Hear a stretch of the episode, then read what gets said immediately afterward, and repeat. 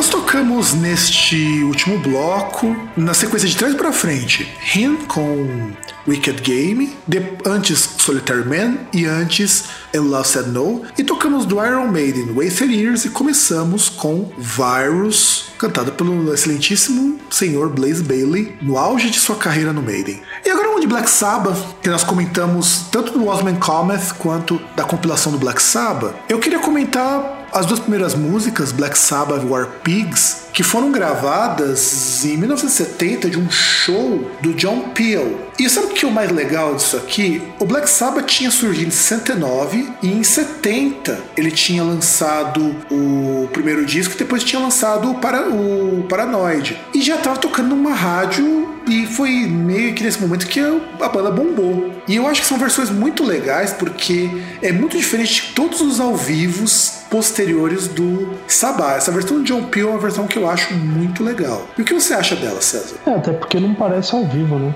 É, é um ao vivo de estúdio que a gente diz, né? É gravado dentro de um programa de rádio. Sabe um ao vivo, tipo um vivo programa do jogo, se fosse o paralelo? Isso que ah, é o cara, Peel Sessions. É, é porque, por exemplo, é, é porque assim, por exemplo, no Brasil, quando se tinha esse negócio de gravar ao vivo, não tinha essa cara em rádio. Não tinha essa cara que tinha. Porque essas duas músicas, elas têm muito cara de demo. Ah, não, isso é verdade. Entendeu? É isso que eu digo. Ele não tem cara de gravação ao vivo, tem cara de demo. Só que saiu no programa de rádio. O, o, o que eu acho que seria um negócio interessante as bandas fazerem, mas. É, na verdade, é o que a gente chama de jam session, ou de sessions. As sessions é um formato que aqui no Brasil ele até existiu por um tempo. 89 fazia isso de vez em quando também. Mas não é algo que ficou tão comum quanto é nos Estados Unidos, quanto é na Europa que é você gravar um programa de rádio com banda ao vivo. Nossa, e pior que você falou, isso aí me lembrou agora de duas, né? Como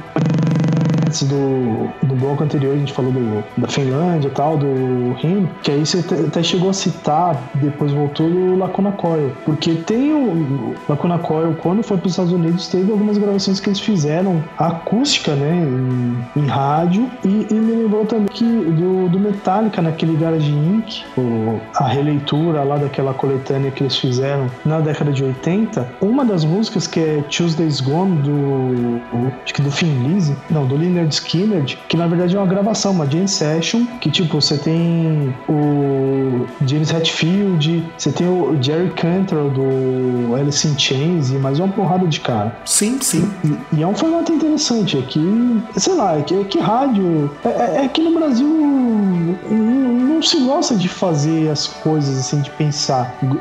Gosta-se muito de pegar algo que funcione, que dá o um mínimo de trabalho e fazer aqui. Ah, sem contar que é o seguinte, jam session não é uma coisa tão simples, porque você precisa de um estúdio com espaço para fazer isso daí. E rádio no Brasil sempre foi muito mais uma rádio para pessoa escutar um noticiário, escutar uma história. Essa coisa de rádio tocar música e esse tocar música também envolver artista é uma coisa que não era tão frequente. Rolava, existia sessions em rádios no Brasil, mas não tinha esse impacto que o John Peel, por exemplo, tinha de trazer artistas artista que estava começando para uma audiência gigantesca. E o cara trazia porque o cara era foda. O John Peel, o cara era muito conhecido. Tanto que ele morreu lá em Cusco de ataque cardíaco enquanto ele cobriu um show. E você tem muita gente que passou pelo John Peel. Você tem, por exemplo, o Led Zeppelin passou pelo John Peel, então já, já, já, acho, que a gente já começa a perceber quão importante que ele é. O Alan Dance passou, passou também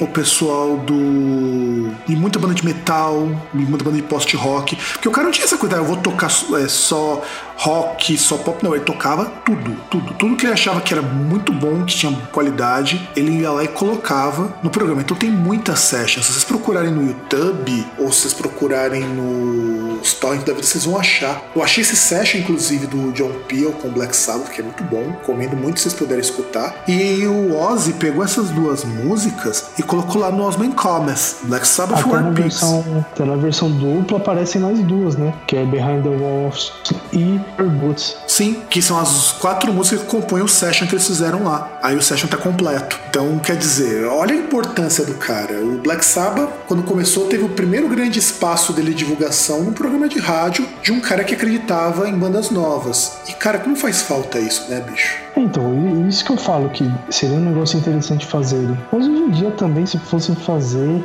a não ser que pegassem bandas novas, ia ser um negócio também muito. muito bosta. É, o único caso que eu conheço aqui no Brasil que fez isso, mas não dá pra fazer porque é, é dispendioso pra caramba, é o pessoal lá do Troco Disco que fizeram algumas sessions. Sim, sim. Eu queria, se eu tivesse dinheiro pra alugar um estúdio, fazer session com banda, porque contato com banda eu tenho um monte, mas eu não tenho grana pra levar os caras num estúdio decente pra poder fazer entrevista e gravação, que é o formato da É session. que, é, que aí facilita pros caras porque eles têm um estúdio, né? Então. Sim, é um home studio que não é um home studio, mas dá pra Ah, mas dá pra fazer, né, cara? Aí que tá. A partir do momento que você tem um lugar que minimamente dá pra fazer. Você só não leva a banda faz. completa. Você não consegue levar, por exemplo, um grupo com baixo, guitarra, bateria e voz. Porque não tem espaço no estúdio desses. Mas o cara que é só um violão e voz e tudo mais, você consegue, o que já é uma coisa muito boa. Ah, o que muitos programas de rádio lá fora fazem, né? Geralmente é o cara com, com violão, vários assim com violão. Você vai ter um cara com um set completo de bateria. Como eu falei, exceto o senhor John Peel, né, cara? Ah, mas aí também, né? O cara tendo estúdio. Um, um estúdio do tamanho pra isso aí é fácil, né? Um estúdio da BBC 1, ainda por cima. Um estúdio da BBC 1. Não era qualquer estúdio. E aí, você que é coxa, que apoia a privatização, a BBC é estatal, bicho. Quem banca é o contribuinte britânico. Pra poder ter essas coisas que não são viáveis comercialmente. Quem diria, hein? Black Sabbath que não é viável comercialmente. Na época não olha era, que, né? Não, e olha que agora, você tendo bandas que são viáveis comercialmente, não tem ninguém que faz isso. É, é, eu acho triste. E eu não tô nem falando de bandas que a gente gosta, não. Podia tocar, sei lá, um, um Júlio Casablancas, que é bem medíocre, mas teria espaço pra ele, teria público pra ele. Olha, tem, tem uma coisa que fazem, assim, tem que fazem, mas na TV, por exemplo, o tem algumas coisas que eles fazem nesse sentido.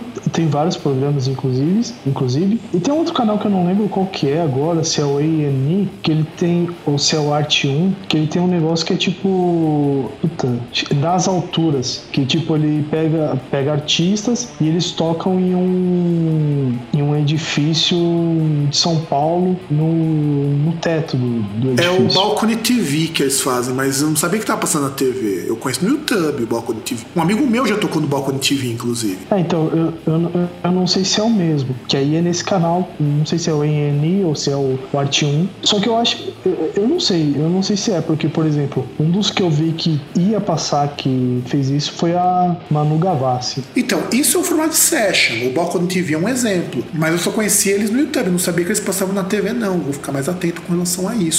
Um amigo meu lá de Portugal já tocou no Balcony TV, que agora tá morando acho que em Madrid, dano. E ele foi chamado pra tocar um blues lá, o Charles Sang Noir. Um blues e umas músicas da carreira solo dele. Mas é, um, mas é ele com violão, mas o Balcony TV aguenta a banda inteira, viu? Porque o pessoal de uma banda de folk rock aqui do Brasil já gravou inteira.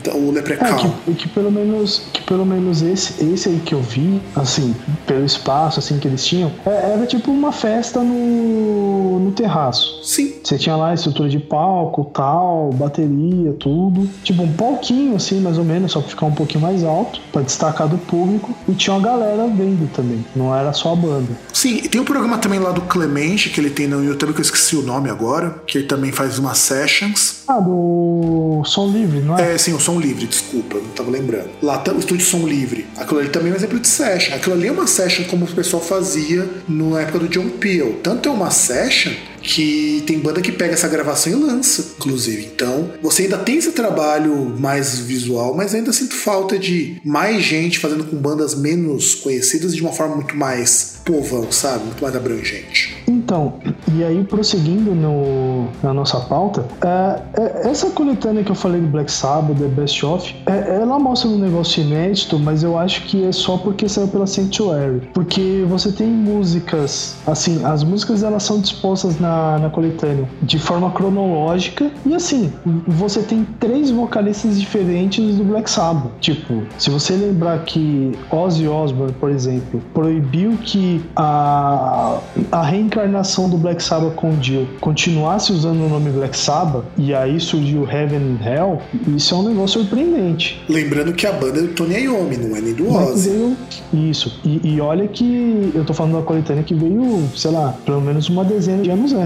E, e aí, no caso, é, peguei músicas aí porque assim, claro, não, não tem nenhuma música aí que a gente vai tocar com Ozzy no vocal, porque a gente já, tem, já estamos tendo uma overdose, né? Entendeu? Ozzy, overdose, né? Está... Isso, isso foi o Prasalit, cara. Parabéns pelo Prasalit. Né?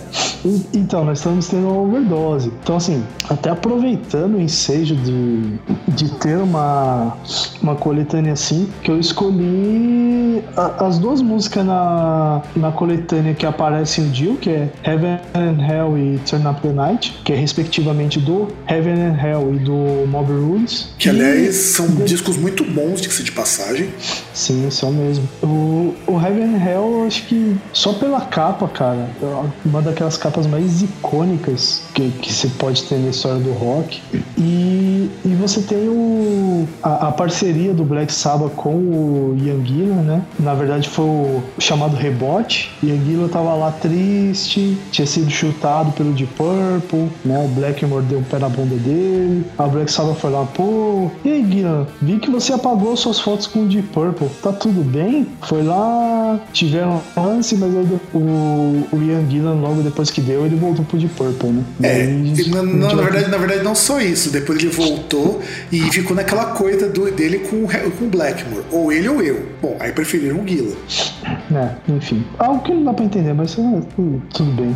E, e, aí a gente tem que uma das músicas que, cara, é foda, porque assim, Born Again é um disco controverso. Eu, não dá nem pra usar a palavra injustiçado, porque Born Again ou você ama ou você odeia. Você quer, antes de você continuar, Cita, posso fazer um parênteses? Vai lá. Born Again é um disco que ele é odiado quase o mundo inteiro e é um dos discos mais vendidos do Black Sabbath no Brasil. Mas aí também eu acho que entra a capa, porque tem aquela foto do Temer lá na capa que. é verdade. É o Temer criança. É. Que também é uma capa icônica, apesar de não ser bem feita como no Heaven and Hell. Mas é uma capa icônica. Porque o Igor Sepultura falou uma vez isso numa entrevista, quando ele estava escrevendo umas músicas lá de clipe, fala que, a, que aquele disco lá, se você vai na Europa, se você vai nos Estados Unidos, o pessoal desce o cacete no Born Again. E aqui no Brasil o pessoal ama esse disco. Cara, mas aí você tem que ver que na verdade ele junta duas coisas que o brasileiro gosta, né? Que é Black Sabbath e Deep Purple. É, isso é verdade. Tanto que essa é a fase do Black Sabbath que não tem cara de Black Sabbath nenhum. É Deep Purple com um tom abaixo né? E, e, é muito estranho, realmente. Mas tem aí a música, é, essa música que por sinal é a que fecha o último, o segundo CD da coletânea, que é The Dark barra Zero The Hero, né? que, que, tem aquele interlúdio, né? Aquela introdução, introduçãozinha é, acústica, como, como já aconteceu, é, introdução instrumental, perdão, não acústica, co, como acontece em outras músicas do Black Sabbath, como é, Embryo, Children of the Grave e tantas outras, né? A Behind the Wall of Sleep, se eu não me engano, tem uma introdução também. Que aí é, é a música que, que fecha esse bloco que, assim, acho que é, assim, daquilo que o Ian Gillan fez, é uma das, das minhas melhorzinhas. Eu gosto do, do Born Again, eu acho que é um disco bem legal, mas eu concordo que realmente não dá pra chamar de injustiçado por conta de a gente ter esse probleminha de que no Brasil ele é um disco considerado muito bom, fora do Brasil é considerado muito ruim. Então, mesmo que o mercado brasileiro seja muito menor que lá fora, a gente tira na média e dá empate. Sim, até porque BR manda e foda-se. E no Japão parece que o pessoal gosta desse disco também. Mas pelo mesmo motivo que você citou. Tem o de Purple, que é uma puta de uma banda reconhecida no Japão. E Black Sabbath, que o pessoal gosta muito da fase com o Dio. Como é um disco mais melódico, então fica elas por elas. Então vamos tocar aqui nesse bloco Black Sabbath tocando Black Sabbath, War Pigs, Heaven and Hell, Turn Up the Night. E vamos terminar com Dark Zero the Hero.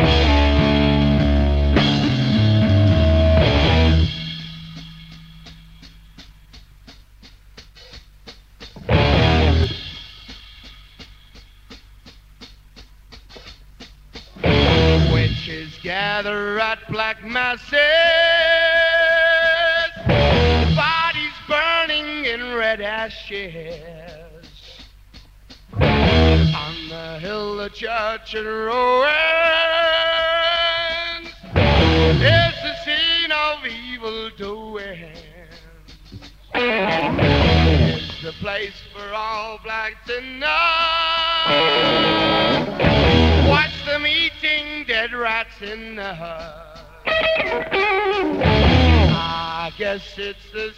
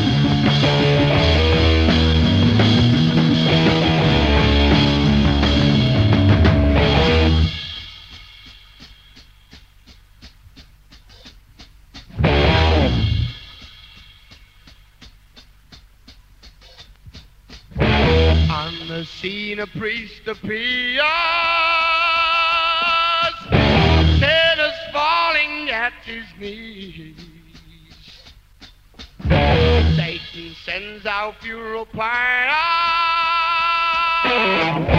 Cast the priest into the fire. It's the place for all bad sinners. Watch them eating dead rats in the hut. I guess it's the same.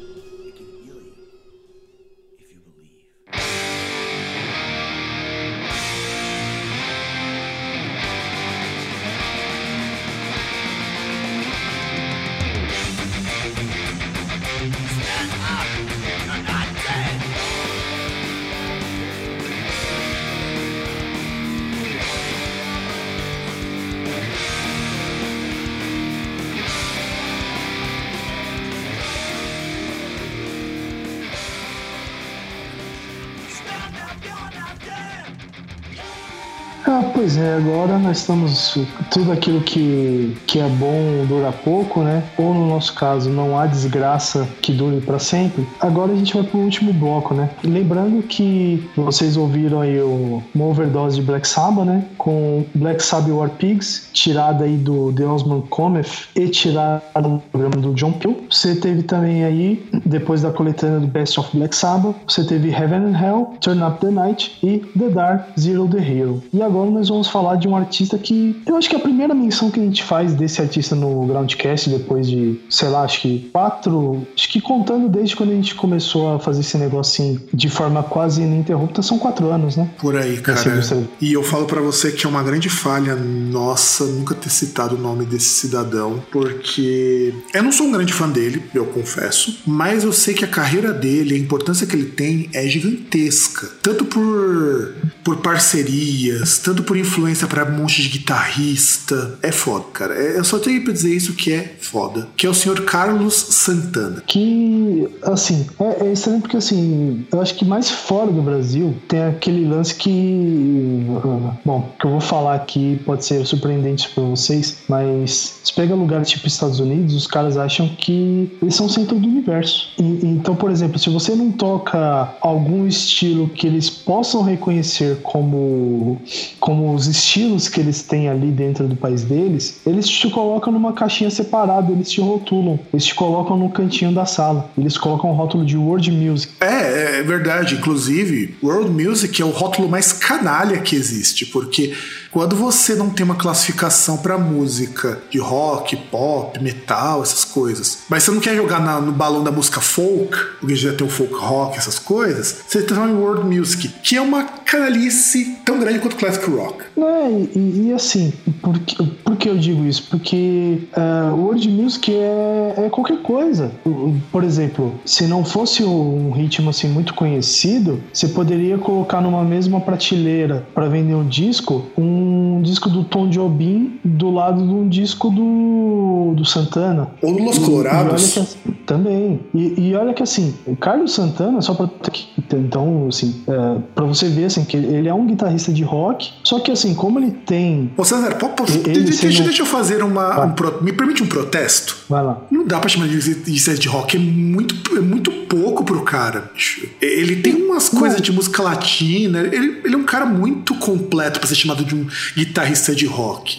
Então, é, é, é nesse ponto que eu ia chegar, porque assim, uh, Carlos Santana, ele, se eu não me engano, ele nasceu no México, ou, ou tem pais mexicanos, só que aí ele. Não, ele, ele nasceu na Califórnia, ele, ele, ele é São Francisco. Tá, ah, então os pais acho que são mexicanos. Sim, sim, mas, sim. Enfim, mas enfim, ele é um, é um guitarrista que toca rock, só que ele puxa muito essa questão da, da influência de música latina. E, e assim, o, o Carlos Santana, ele é um cara que ele tem dois momentos na carreira. Ele tem um começo ali da carreira dele que ele teve relativo sucesso e tal. Ele, inclusive, as músicas que estão aqui estão nessa parte aí da primeira parte da carreira dele. Só que ele é um artista meio Aerosmith. Chegou um certo momento que ele tava meio meio morto-vivo, sabe? Tá lá, tá deitado no chão, você não sabe se ele tá morto ou não. Se olha, você fala, ah, ele tá fedendo, ah, mas ele não toma banho, por isso que ele tá fedendo. E aí, de repente, na década de 90, ele ressurgiu com o disco Supernatural, que, que deu um outro gás para ele, assim, uma roupagem mais pop, inclusive, e, e, vários hits, assim, que são reconhecíveis hoje em dia, né? E, e deu uma sobrevida aí pra ele, depois ele lançou outros discos com, com várias parcerias. Mas é aquele negócio, ele tem muito dessa parte de dessa sonoridade, dessa, sangue latino. E por isso, canalhamente, como diria o Fábio, ele é rotulado como era rotulado como world music. Ah, sem contar o seguinte, o Carlos Santana, ele tocou no Woodstock e nessa época, na década de 60, 1960 para ser exato, tocar rock ou tocar música aparentada com rock incluía você experimentar de tudo. Então ele vai pro psicodélico, ele vai para aquela coisa meio viajada. Provavelmente devia usar altas drogas para isso também, altos LSD para fazer os psicodélicos loucos que ele fazia fazia, vai flertar um pouquinho com o jazz, fazendo, fazendo o que a gente chamou de jazz rock. Então ele é um artista dentro do rock, mas que incorpora coisa pra caramba, além da música latina, claro, que é inclusive o que deixou ele bem famoso muito tempo depois. Sim, que aí na, na retomada da carreira dele na década de 90, foi, década de 90, tipo 90, 2000, né, foi o que, que pegou bastante, né, que inclusive é uma música dele com a banda mexicana Maná. É, e se não fosse hits. meio que por ele, não teria. Então, outra pessoa que se apropriou muito dessa coisa de pegar ritmo latino pra angariar mais fã. E também que não é um artista ruim, não é um artista que eu curta muito, mas não é um artista ruim, que é o Lenny Kravitz, que foi nessa linha depois dos anos 2000. Pegar um pouco de ritmo latino e tudo mais. É, acho que bem menos. Ah, mas... cara, mas pega, pega bastante. Mas, mas sobretudo quando ele já começa a fazer algumas parcerias. Claro, não é que nem o Carlos Santana, que o Carlos Santana chega uma hora que o cara tá tocando uma mistura de pop rock com música caribenha e um pouco de, de smooth jazz, cara. É, é isso que é o mais foda dele, tudo, tudo na carreira dos anos 2000. É mais rica musicalmente, embora seja mais palatável, vamos dizer assim. Olha, do Santana eu, eu, não sei se hum, depois aí, década de 90 para frente, se ela é mais rica musicalmente, mas você tem mais parcerias. É, é, que o, a, a, primeira parte da carreira dele é muito a banda dele. Claro, a gente tá falando Carlos Santana, só que não é ele sozinho. É uma banda que tem o nome Santana. Ele tem vários músicos ali a, a, acompanhando ele, até porque. Aliás, o line-up do cara, ó, tem um, dois, três, quatro, cinco, seis, sete, oito, nove, dez, onze, doze. Tem 13 músicos, cara. Mais dois músicos ao vivo. É, tipo, é, é, é maior que o Titãs. Cara, como que um cara desse não vai ter. É, é maior que o Titãs era. É, exato. A banda dele é muito grande, meu. É muito grande. Tem gente que tá dele, com ele desde a época de, da década de 90. Sem contar que você vai pegar os ex-membros, bicho, não dá para contar, é muita gente. É, e, e, também lembrando que ele não canta, ele é só guitarrista. Não, ele canta também. Ele faz vocal. Tá, mas, mas ele não é o vocalista principal. Sim, ele não é, mas ele faz vocal sim. Ele não é o principal, mas faz. Não, então, mas eu tô falando pra ninguém, imagine que ele é tipo um o James Hetfield que aparece ali em todas as músicas cantando e tocando. Não, muitas vezes ele faz backing também. Não é um trabalho de vocal que destaque ele como vocalista. Canta um Isso. pouco. Ele, ele tá mais como o Brian May, sabe? É, é, ele faz as partes. Ele é tipo. Na, na, parte, na questão do vocal, ele é tipo um Stan Lee nos filmes da Marvel. Ele vai, faz uma ponta ali tchau. Faz uma gracinha e vai embora.